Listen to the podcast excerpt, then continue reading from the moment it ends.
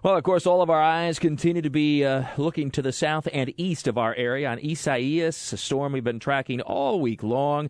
Uh, painstakingly uh, slow developing system, uh, spurts and whacks and wanes and bursts of storms, and then it weakens for a time yesterday afternoon. It was void of almost any thunderstorm activity at all, and then a big burst of storms in the evening. But it is suffering from nearby shear and dry air, and that continues to be something that we expect it to battle all the way up to its landfall, or at least near landfall, uh, during the day today, which is expected to be not too far from far from West Palm Beach and Fort Pierce uh, through the day today, possibly uh, at hurricane status, and then it will work its way northward, hugging the coast, and the land interaction is likely to cause some weakening as we go through the day and into tonight. Not likely to see considerable weakening, but at least some.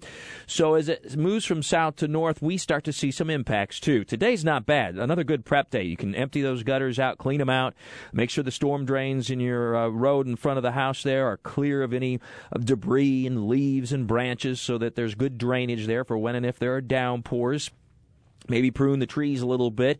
Uh, just get ready for this system today. It'll be a little bit breezy at times, an east wind, 15 to 20 miles per hour, especially gusty at the beaches, and there will be some widely scattered showers and thunderstorms that develop and move in off the Atlantic, but they'll be pretty scattered and not very long lasting. They'll produce some gusty winds at times, though, and be careful of that lightning where we do get a few storms to develop. Big story today is the rip currents at our area beaches. Very high rip current risk, and the best advice is to stay out of the ocean today through tomorrow with with temperatures today in the upper 80s at the beaches to the low 90s inland. Now, tonight, as Isaias makes the move northward, gusty showers and storms will increase from south to north with some heavy rain at times. Temperatures will only fall into the 70s to low 80s, always very warm even at night with tropical systems uh, moving in. And then Monday, the closest approach of Isaias likely to be just offshore to the east of Jacksonville, so it'll be quite breezy to downright windy at the coast. Morning heavy and showers and scattered thunderstorms to the early afternoon noon will diminish from south to north through the afternoon and early evening hours as Isaias moves away and accelerates to the north and east for its second landfall Tuesday in the Carolinas and all the way to New England by late Wednesday and Wednesday night. So, in summary, local impacts for Jacksonville and northeastern Florida. Very dangerous rip currents at our area beaches.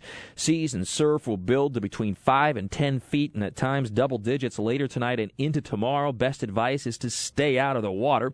There will be heavy rain bands at times that pinwheel their way from east to west across the area.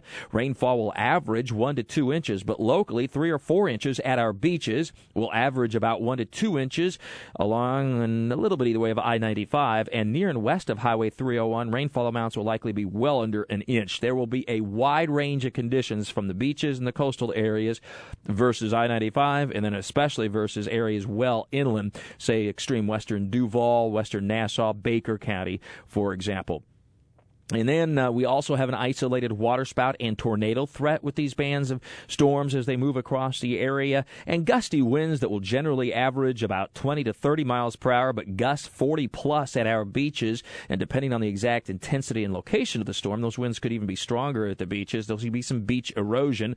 Along I 95, sustained winds could reach 15 to 25 miles per hour with higher gusts, and winds generally less than 20 miles per hour near and west of Highway 301. It does not appear at this time time that winds will be sustained at above 40 miles per hour, which would shut down our bridges, at least in a widespread fashion. It could happen for brief moments. Remember that all those impacts are predicated on current forecasts for the location and intensity of the storm and certainly are subject to change with the peak of the impacts occurring from this evening and especially overnight through the early afternoon hours of Monday. Fast improvement later Monday into Monday night and early Tuesday.